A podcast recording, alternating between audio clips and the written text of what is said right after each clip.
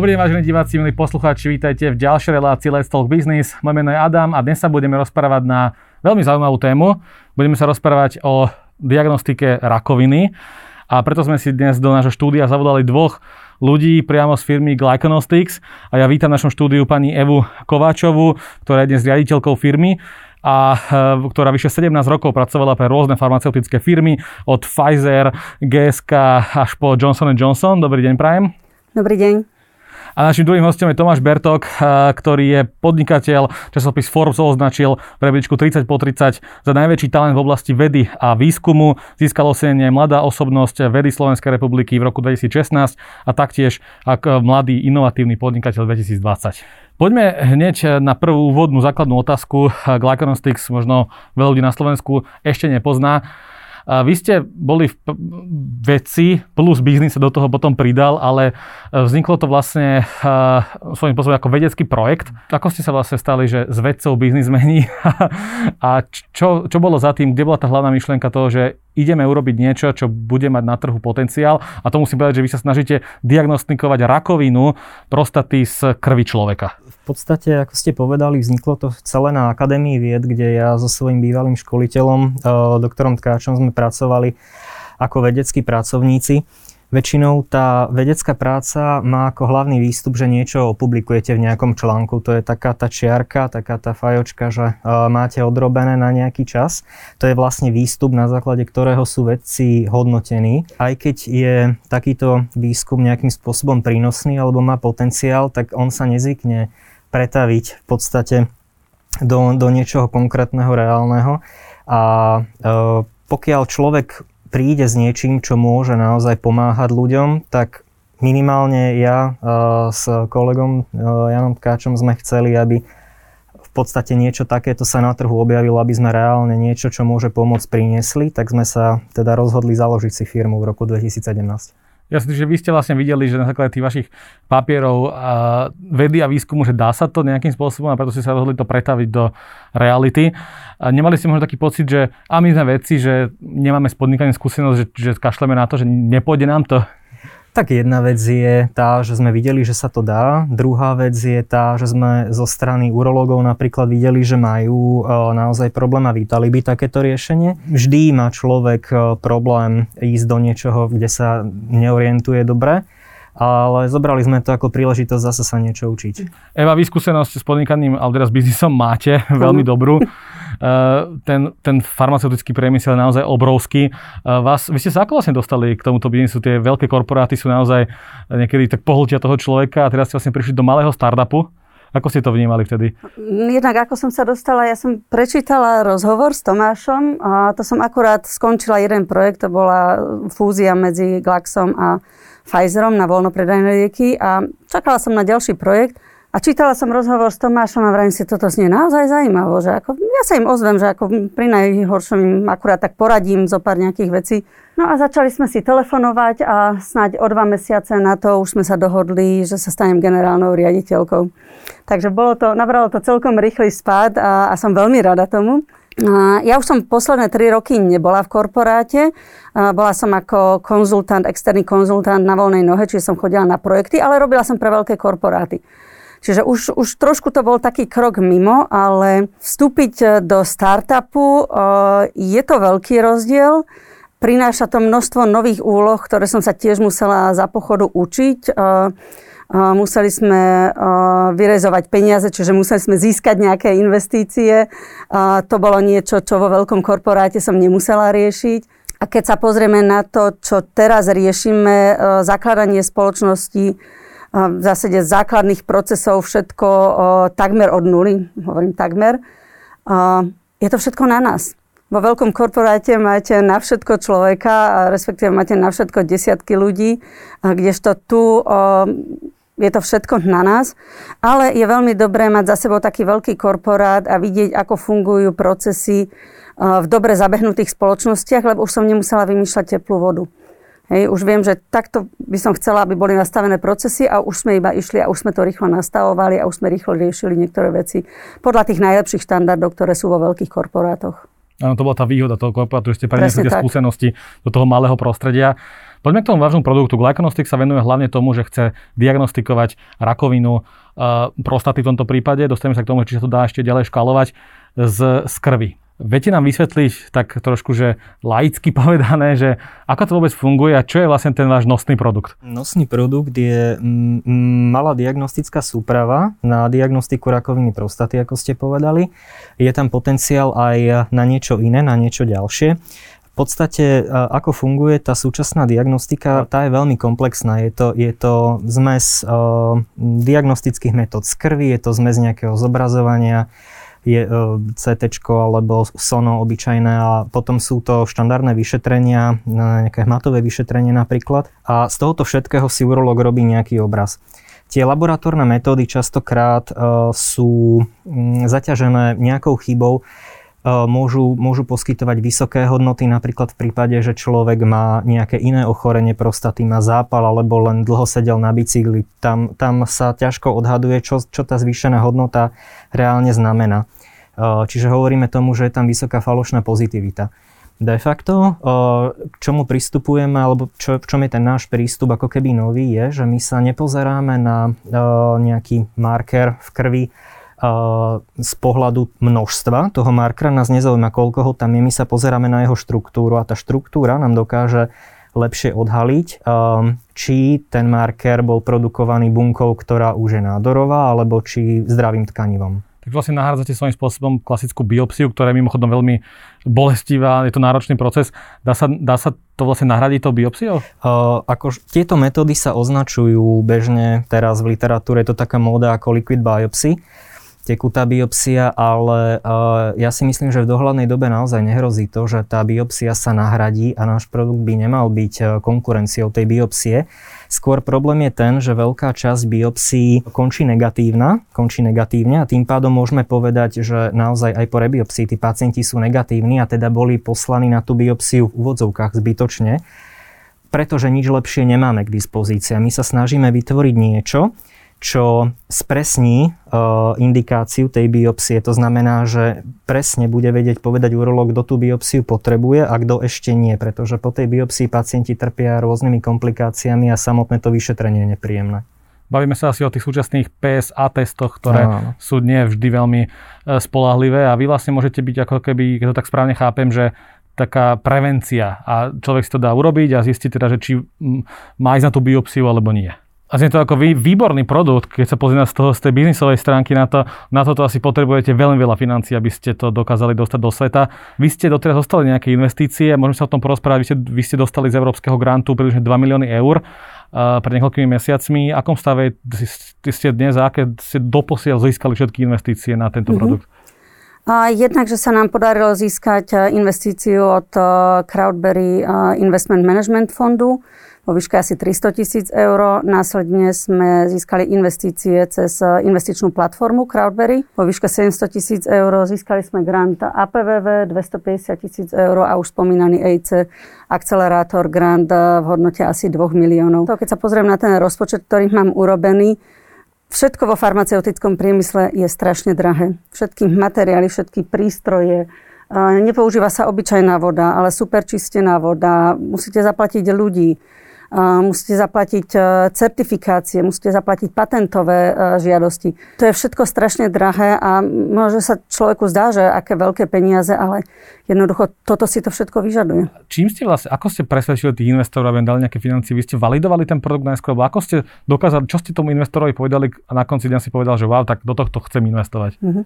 Um, ja ak môžem, tak je to poviem, lebo je, je, to, je, to, je to taká zmes, ale kým Euka naskočila k nám na, na palubu, tak my sme si teda obehali dosť veľa investorov v Čechách aj na Slovensku. O tej technológii ako takej nepochyboval takmer nikto a mohli za to jednak tie naše ocenenia, aj doktor Tkač a ja máme ocenenie ako vedci roka, finalisti súťaže SED a tak ďalej. Už, už v tej komisii v súťaži SED Science Award boli v podstate každý rok nejaký nobelista tam bol, čiže ono to tomu, o tomu oceneniu za tú vedu naozaj dáva veľkú dôveryhodnosť. Plus máme tie veci, jednak ako ste povedal, odvalidované, jednak sme publikovali nie jeden článok, kde sme ukázali, že to naozaj funguje. Skôr bol problém nie tomu, že tí ľudia tomu nerozumeli, lebo vysvetliť sa to dá. Problém bol ten, že tí lokálni investori majú problém to celé ako keby uchopiť. Tu sú investori, ktorí majú skúsenosť s investovaním do IT napríklad, alebo do niečoho podobného. A um, toto je vec, ktorá má síce veľký potenciál, ale návratnosť niekde veľmi, veľmi ďaleko a sú tam rôzne riziká na tej ceste. Spravidla ako biologický výskum, keď si pozrete napríklad klinické skúšanie nejakých liekov, koľkokrát sa stane, že nejaký liek prepadne v poslednej štvrtej fáze a dovtedy sa do neho naleje strašne veľa peňazí. Čiže Jednak kombinácia rizika, kombinácia toho, že tu není taká tradícia, plus nie je tu ešte také podhubie, není tu toľko tých malých firiem, že by si napríklad tí ľudia vedeli vyberať. Skôr keď sa niekto takýto ako mi ukáže, tak je to taký exot v úvodzovkách a uh, chce to naozaj ako ľudí, ktorí sú ochotní niečo zariskovať. Vy ste dokonca v jednom rozhovore povedali, že na Slovensku máme takých konzervatívnych investorov. Niekde v Amerike vám povedal, že milión je strašne málo a že s tým nič neurobíte tak uh, americkí investori sú asi iní. Máte, skúsenosť aj za, zo zámoria s investormi? Rozprávali sme sa, áno, a není to nutne len e, zo zámoria, sú to aj uh, rôzne štáty smerom na západ. My sme mali rovnakú väzbu napríklad zo Švajčiarska, alebo s jedným pánom z UK, s ktorým som sa rozprával. Čokoľvek pod milión je strašne early, strašne, strašne skoro a investujú z pravidla povedzme, že od 5 miliónov hore. Mm. Čo sa týka toho rizika, tak pre investora je to stále relevantná vec, že teda on chce na tom zarobiť, samozrejme. Vám sa to nemôže stať, že, tak, že potom, jak ste povedali s tým liekom, že to v štvrtej fáze koniec, vy, si, vy to vnímate inak? Ako to vnímame, jednak jedna z prvých vecí, ktoré sme robili, keď som sa pridala, bolo, že som pripravila rizikovú mapu. Ja vždy začínam s tým, že si zvážim, aké sú tam rizika a potom ich manažujem. Čiže um, my už sme, ja keď som už začínala, tak už to bolo v takom štádiu, že tá úroveň rizika už išla výrazne dole, ale to samozrejme uh, investori nevedeli a jednak riziko je tam aj komerčné, nie je to výskumné, ale aj to komerčné riziko a chceli investori, ako u každej investície chceli vidieť, že tá spoločnosť má uh, nejakú hmatateľnú stratégiu, ktorá je reálna, ktorá je realistická, že sú tam ľudia, ktorí to dokážu urobiť. A to bolo to asi veľký posun, keď som sa ja pridala, pripravila som stratégiu, pripravila som zmapovanie rizík, management tých rizík, rozpočet. V zásade som ich asi aj presvedčila tým, že skúsenosti s licenčnými zmluvami vo farmaceutickom priemysle mám a len s licenčnými zmluvami, ale aj s veľkými fúziami, akvizíciami a tých 17 rokov vo farme priemysle na rôznych pozíciách naozaj nechá určitú stopu. Takže ono to bolo naozaj súbeh toho, že musíte presvedčiť investorov jednak, že aj ten váš nápad e, a tá technológia má, má šancu uspieť a jednak, že to aj viete dotiahnuť do toho konca po tej biznisovej stránke. Takže to išlo v ruka v ruke. Keď sa vrátim k tomu produktu ako takému, ako si to môžeme v realite predstaviť, že vy vytvoríte ten produkt, a teraz čo s ním? Predáte ho komu? Ako ho budú využívať v realite? Potom už tí pacienti asi už pochopíme, že teda sa im to zoberie z krvi, ale že ako si to vieme predstaviť v realite, že tí vaši zákazníci budú kto? Budú to farmaceutické firmy, budú to súkromní urológovia, alebo ako si to môžeme, že od toho výrobu toho produktu až ku koncovému kvázi zákazníkovi? Mm-hmm. Asi toto ja pokriem. A našim hlavným zákazníkom sú veľké farmaceutické alebo diagnostické firmy. Prečo je to tak? My sme firma zameraná na výskum a vývoj a nemáme v každej krajine, kde by sme chceli, aby sa používal náš produkt, nemáme tam obchodné zastúpenie, nemáme tam ľudí, licencie, všetko, sklady. Jednoducho, toto potrebujete vybudovať, ale my nejdeme touto cestou, pretože to by si vyžadovalo strašne veľké investície, veľký počet ľudí a tak ďalej a budovať všetko od nuly. Rozhodli sme sa, že pôjdeme modelom, ktorý je veľmi obvyklý vo farmaceutickom priemysle. A síce takéto biotech spoločnosti, ako sme my, dotiahnu produkt do určitého štádia vývoja. My sa ho snažíme dotiahnuť až do štádia zaregistrovania, čiže finálneho produktu. A vtedy ho outlicenciujú veľkej farmaceutickej firme alebo v našom prípade diagnostickej firme ktorá už zabezpečí, ktorá má celosvetové pokrytie a zabezpečí to, že bude sa predávať ten produkt tam. Čiže celé uvedenie na trh, výrobu bude zabezpečovať e, táto farmaceutická firma, alebo nazveme licenčný partner, ktorý má aj svojich reprezentantov, ktorí už budú chodiť navštevovať urológov, onkológov, laboratória, vysvetľovať im, ako sa s tým pracuje, ako interpretovať výsledky. Čiže tieto veci už zabezpečí náš licenčný partner. A už ste boli s nejakým licenčným partnerom v kontakte, že ako vnímajú oni tento produkt, tí vaši zákazníci?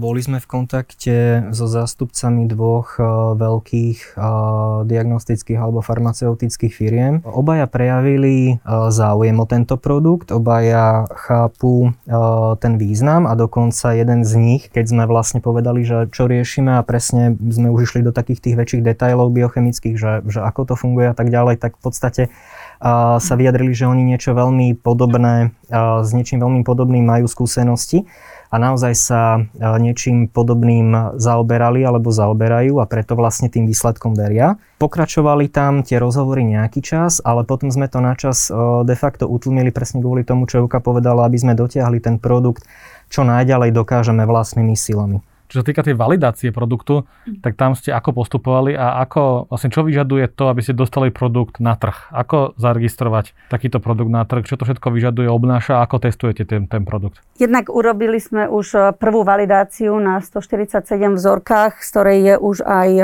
publikácia v časopise Cancers. Ale to bolo ešte na úvod.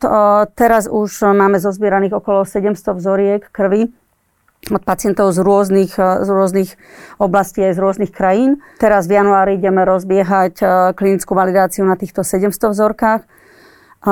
Keď budeme mať výsledok z tejto klinickej validácie, pripravíme registračný dozier, čiže súbor dokumentov pre registráciu produktu a niekedy začiatkom apríla by sme chceli už predkladať tento registračný dozier na schválenie bude to trvať niekoľko mesiacov, ale už súbežne s tým niekedy v apríli by som chcela začať oslovovať farmaceutické a diagnostické firmy s ponukou na autolicencovanie, pretože to môže bežať paralelne.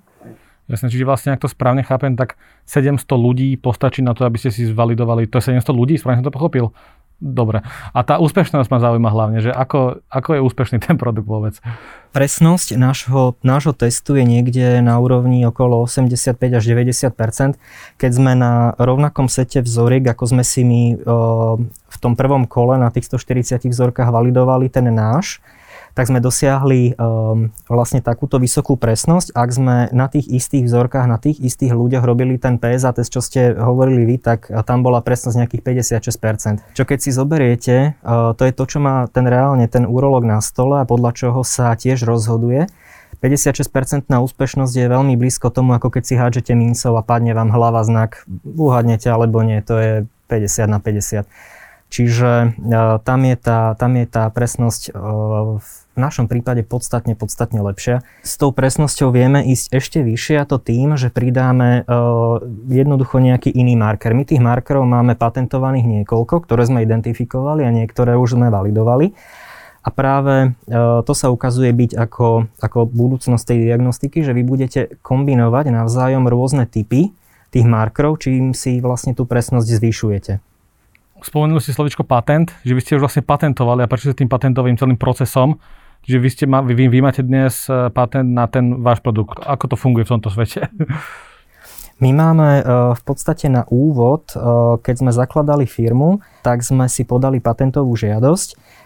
Tá patentová žiadosť pokrýva 11 druhov rakovinových ochorení a pre, každú, pre každý druh rakoviny máme v podstate identifikované markere, ktoré sa tou metódou, ktorá je rovnako opísaná v tom patente, sa dajú stanovovať. Následne sa podávali ešte minulý rok ďalšie tri patentové žiadosti, to už sú také nadstavby, čiže malo by ich byť dokopy 4. E, to patentovanie funguje v podstate, to je celkom na dlhé lakte. Vy, vy podáte e, patentovú žiadosť na, na úrad. Trvá to myslím si, neviem teraz, či 12 mesiacov alebo 18, 18 mesiacov to trvá, kým sa preklopí do niečoho, čomu sa hovorí PCT patent. To potom uh, stojí ďalších 12 mesiacov, následne vstupujete do národných fáz, vy si zvolíte v podstate krajiny, kde budete požadovať patentovú ochranu.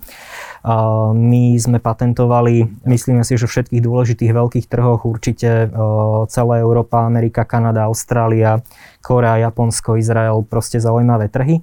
A tam následne už komunikujete s tými kanceláriami lokálnymi, patentovými, kde v podstate ten patent ako keby obhajujete nejakým spôsobom, e, môžu zniesť nejaké požiadavky, nejaké otázky, o niečo doplniť a tak ďalej. Pokiaľ ten patent obhajíte, až potom máte ten patent granted, ale to môže byť na naozaj niekoľko rokov. často keď sa človek dozvie, že tú rakovinu má, už je neskoro. E, tie onkomarkery niekedy sa prejavia v krvi až vtedy, keď, keď, keď je neskoro. Tento váš, va, vaša technológia dokáže tú rakovinu zistiť v, v časnom zárodku? Dokáže to veľmi skoro. Mali sme v podstate taký prípad, aj na Slovensku sa nám to stalo, ale stalo sa nám to aj so vzorkami z Rakúska, kde my sme v podstate dostali ako kontrolnú skupinu ľudí. My sme mali teda krv, ktorú, o ktorých sme vedeli, že je zo zdravých ľudí a krv, o ktorej sme vedeli, že toto sú ľudia, ktorí majú potvrdenú rakovinu prostaty. My sme tieto skupiny porovnávali a medzi tými zdravými nám stále vychádzali traja, ktorí sa nám nejako nezdali že sme robili taký follow-up s tým pánom profesorom z Rakúska a on nám potom naozaj potvrdil, že presne tých, ktorí sme identifikovali, jeden už medzi tým má potvrdenú tú rakovinu prostaty a dvaja majú, hovorí sa tomu prekancerózne štádium, čiže niečo, čo sa pravdepodobne veľmi skoro vyvinie do, do tej rakoviny. Čiže čo sa týka um, toho nášho testu, my to vieme veľmi skoro, my to vieme v, v čase, kedy sa tá rakovina naozaj ešte len začína vyvíjať. Preto si myslíme, že toto je veľmi dobrý nástroj na taký masívny screening. Eh, jednak tie prvotné vyšetrenia urológa pre tých ľudí sú často také nepríjemné a to je taká bariéra, že ten človek častokrát tam nechce ísť a tak ďalej. Čiže toto by mohol byť nástroj, ktorý tých ľudí v podstate um, nechcem povedať, že prinúti, ale nejakým spôsobom motivuje ísť tomu urologovi, lebo predsa nič nepríjemného tam nečaká a môže sa takéto ochorenie podchytiť veľmi skoro. Koľko investícií ešte dnes potrebujete, aby ste dosiahli ten svoj úspech, aby ste do, dodali, trh na, dodali produkt na trh? Ešte má, máte to nejako vyčíslené, že ešte potrebujete XY investície, aby ste už mohli dosiahnuť ten cieľ? Čo sa týka testu na rakovinu prostaty, vieme to zvládnuť s týmito prostriedkami, ktoré sme už teraz získali. My sme sa však uchádzali aj o ďalšie granty, o EIC Transition Grant, ten je na produkty v skoršom štádiu vývoja. Uchádzali sme sa o grant na diagnostiku rakoviny prsníka, plúc a pankreasu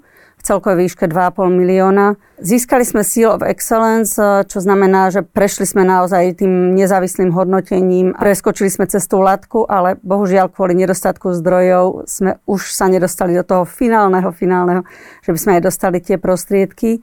Um, tieto prostriedky už ale naozaj budú slúžiť na vývoj ďalších testov na ďalšie typy rakoviny. Je ešte možnosť v apríli, aby sme dodali zo pár chýbajúcich údajov v tej žiadosti, lebo to bol jediný dôvod, prečo sme sa neposunuli na tú vyššiu na tú vyššiu úroveň, že by sme aj dostali tento grant, alebo o, druhá alternatíva je tí, ktorí dostanú Seal of Excellence, tak e, sú oprávnení žiadať o prostriedky z Fondu obnovy.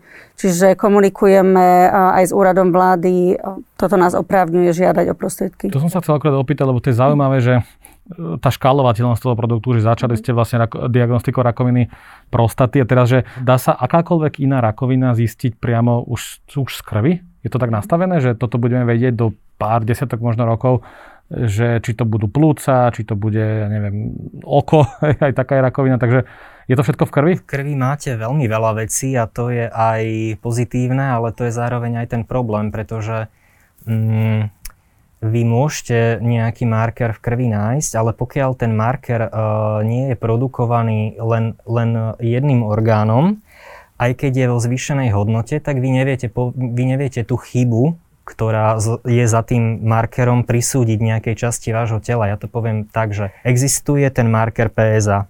PSA je produkovaný výlučne prostatou. Ak sa ľuďom vyoperuje prostata, PSA v krvi vám padne na nulu. To znamená, že ak ja vidím človeka, ktorý má vysoké PSA, tak ja viem hneď, že niečo má s prostatou, nie s plúcami, nie s pankreasom, ale veľa tých markerov, ktoré sa teraz používajú, sú práve také, že zvýšené ich môžete mať pri rakovine prsníka, hrubého čreva a tak ďalej. Čiže naša metóda sa dá použiť na viac typov rakovín, ale povedal by som tak úplne presne, že, že len na tie, kde už máme identifikované tie markre, ktoré sú produkované výlučne tým jedným tkanivom, jedným orgánom. Mm-hmm. Príde mi to ako veľmi jedinečný produkt, ktorý vychádza priamo zo Slovenska. Čo sa týka konkurencie na trhu, skúmali ste, máte nejakú konkurenciu a ak áno, tak ak, v čom je vaša tá najväčšia konkurenčná výhoda dnes?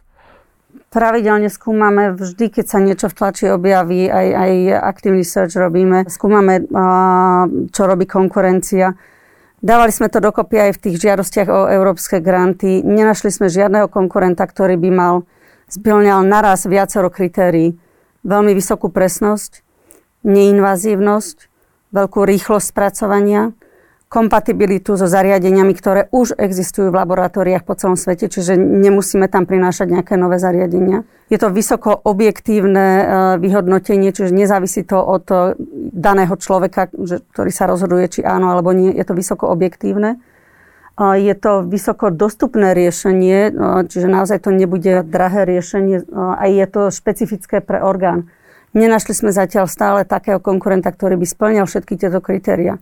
Takže môžeme povedať, že ak sa to dostane na trh, tak budeme ako krajina prvá na svete, ktorá zavedie na trh takýto produkt, ktorý dokáže z krvi diagnostikovať rakovinu. Ja verím tomu, že nebudeme iba krajina, ale budeme celá Európska únia, Amerika a tak ďalej. Z tohto pohľadu, aké sú vaše kľúčové trhy? Že keby sa vám to už podarilo, tak kde začnete že ten produkt najviac predávať? Predávať ho bude ten licenčný partner, čiže prvý krok je naozaj získať licenčného partnera verím tomu, že oni ako prvé, kde začnú tento produkt uvádzať na trh je Európska únia, Amerika, Kanada.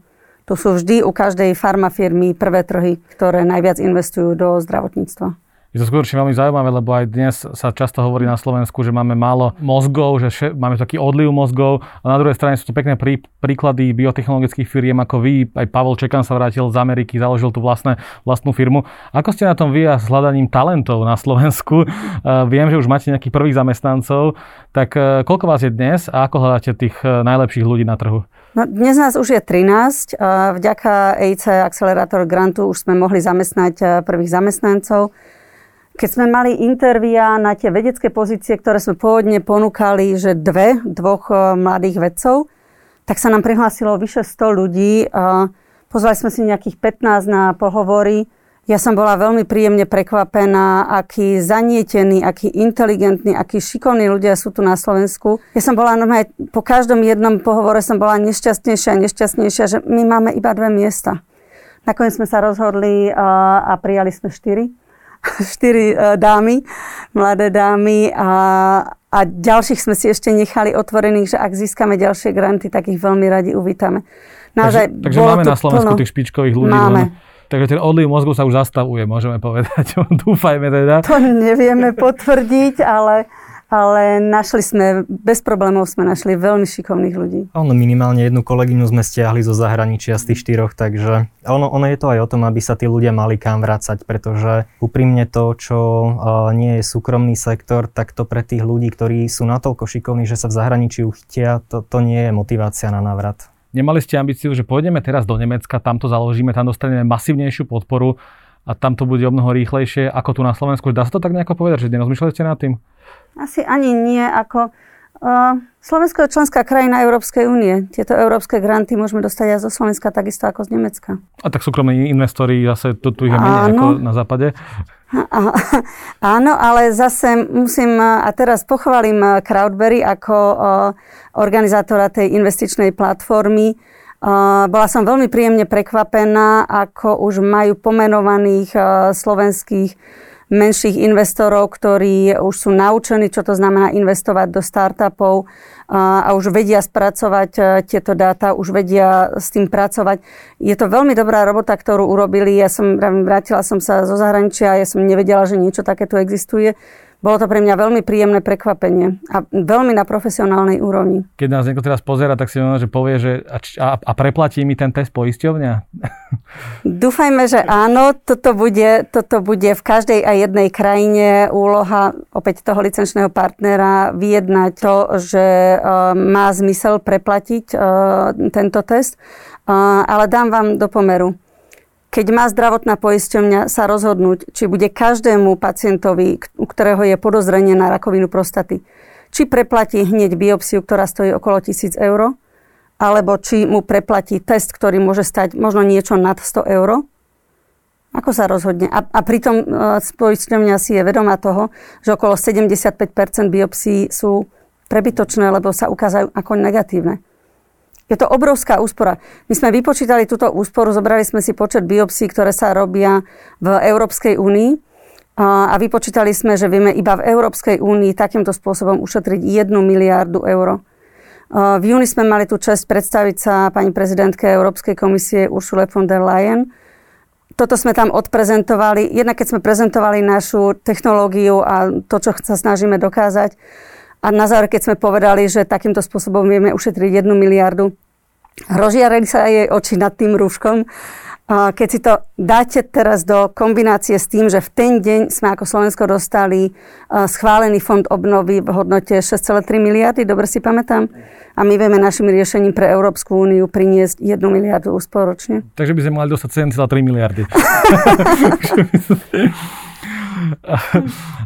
Ešte sa chcem opýtať na náklady investície, teda na náklady toho vývoja Viete nám vypočítať, aké ste ich mali do dnešného dňa?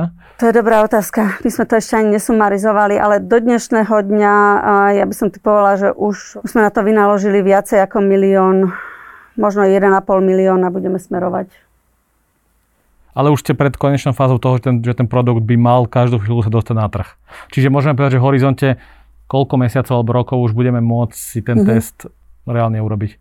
Ak to všetko pôjde podľa našich plánov, tak v apríli začíname licenčný proces, ten trvá uh, zhruba okolo pol roka, čiže môžeme rátať, že niekde ku koncu tohto roka by sme mohli uh, podpisovať licenčnú zmluvu uh, a následne za tým potrebuje pár mesiacov tá farmafirma aj aby rozbehla výrobu, aj aby začala jednania so zdravotnými systémami, aj aby začala, pripravovala vlastne tú pôdu na kongresoch, na konferenciách a začala zaškolovať lekárov. Niekedy v polovičke roku 2023 by už reálne mohol sa objavovať tento produkt na trhoch. A keď tento produkt už na trhu bude, tak môže môže byť ako aj taký ten produkt, že ja si ho kľudne kúpim, spravím si ten test, keď mám možno, že v rodine nejakého takého, alebo, alebo, to, alebo že vyslovene musím mať podozrenie na, na rakovinu prostaty. Môže to byť ako taký ten eh, prevenčný prvok? Alebo... Môže to byť ako prevenčný prvok, avšak neradí a nebudeme to dávať ako riešenie, ako eh, riešenie, ktoré si bude môcť eh, človek kúpiť sám v lekárni. Vysvetlíme prečo. Konzultovali sme toto s urológmi. Je to veľmi citlivá téma, je to veľmi stresujúca téma. Ak by sa človek dozvedel sám z nejakého samotestu doma, že má potenciálne rakovinu, človek, ktorý má potenciálne rakovinu, patrí do rúk odborníka, ktorý ho usmerní, ktorý ho povzbudí, ktorý mu vysvetlí, aká liečba môže ďalej nasledovať. Čiže je, nepôjdeme jasné, touto cestou. Sa, že muži nad, neviem, teraz nechcem povedať zlú informáciu, 40 či 50 rokov, že už by mali chodiť na tie screeningy, uh-huh. tak na to som mieril, že či uh, toto môže fungovať ako ten screening.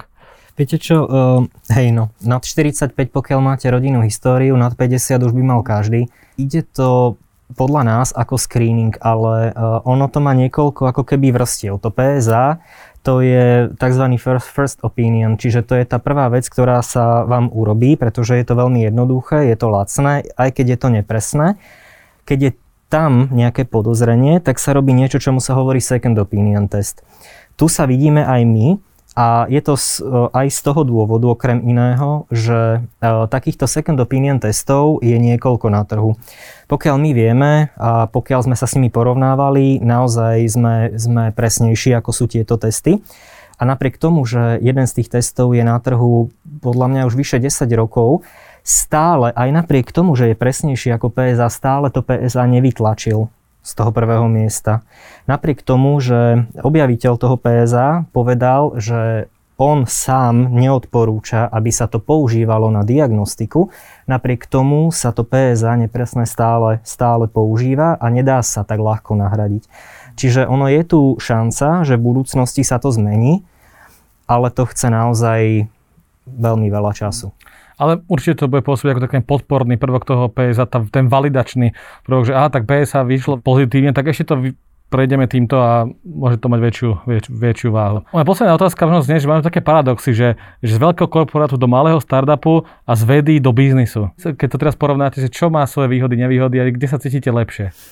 Veda vám na jednej strane dáva slobodu, naozaj, že vy si môžete povedať, že toto ma zaujíma, teraz idem toto skúsiť robiť. Na druhej strane v tej vede vy ste odkázaní častokrát na, na dotácie a na financie, o ktoré musíte žiadať a o ktoré musíte súťažiť. A žiaľ, pri tých financiách je, je strašne malá flexibilita. To znamená, že vy častokrát um, na vás sa zváli kopa byrokracie, to je jedna vec. A druhá vec je, že vy, vy sa ťažko, ťažko preorientujete, alebo keď jednoducho aj žiadate o nejaký grant, tak vy si napíšete žiadosť, podáte ju, čakáte, či dostanete, či nedostanete, potom čakáte, kým vám prídu peniaze a tak ďalej. Um, v tomto mi tá veda, ktorá sa robí um, biznise a treba povedať, že aj tam sa robí veľmi kvalitná veda, nie je veda len to, čo je na akademickej pôde, tak e, tam mi príde oveľa flexibilnejšia, pretože tam sa naozaj tlačí na výsledky, logicky, pretože od toho závisí, či tá firma prežije alebo nie. A keď je niečo treba urobiť, tak si sadnem a urobím to. A vy by ste sa vrátili ešte do korporátu, alebo nie? Uh, nie. Um, ja som už posledné roky uh, robila ako konzultant a robila som ako projektový manažer. Robila som na veľkých projektoch, kde napríklad uh, Glaxo a Pfizer sa dohodli, že zriadia spoločný podnik na voľnopredajné lieky. Toto som riešila a riadila som pre celú, celé územie Európy a pre celé územie Latinskej Ameriky. Musíte projektovo manažovať x krajín, v rôzne fázy tých projektov. Je to podstatne vyššia dynamika, ako robiť na nejakej pozícii ustálenej, stabilizovanej v korporáte, kde viem, že mám iba túto svoju rolu. Napríklad ja som bola finančná riaditeľka, mala som iba tú svoju rolu finance management toto už je naozaj, naberá to dynamiku, komplexitu. Ja mám takéto projekty rada. Ja, ja to potrebujem ako nejaký, e, angličania majú dobrý výraz, mental stretch, ja to potrebujem pre svoj mozog nejakú tú komplexitu a vtedy som ako ryba vo vode. Čiže tým, že keď som došla sem do, do startupu, to bolo pre mňa úplne fantastické, lebo áno, toto je jeden obrovitánsky, komplexný, neskutočne zmysluplný, neskutočne zaujímavý projekt. Mne sa to strašne páči. A to už nehovoriac o tom, že s Jančím a s Tomášom sme si veľmi dobre sadli aj ľudský, veľmi dobre spolu vychádzame, takže ja nemám dôvod meniť.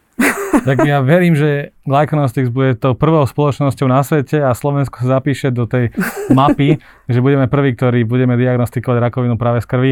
Ďakujem veľmi pekne za rozhovor. Milí diváci, vážení posluchači, uvidíme sa v ďalšej relácii Let's Talk Business. Ahojte, čaute, dovidenia.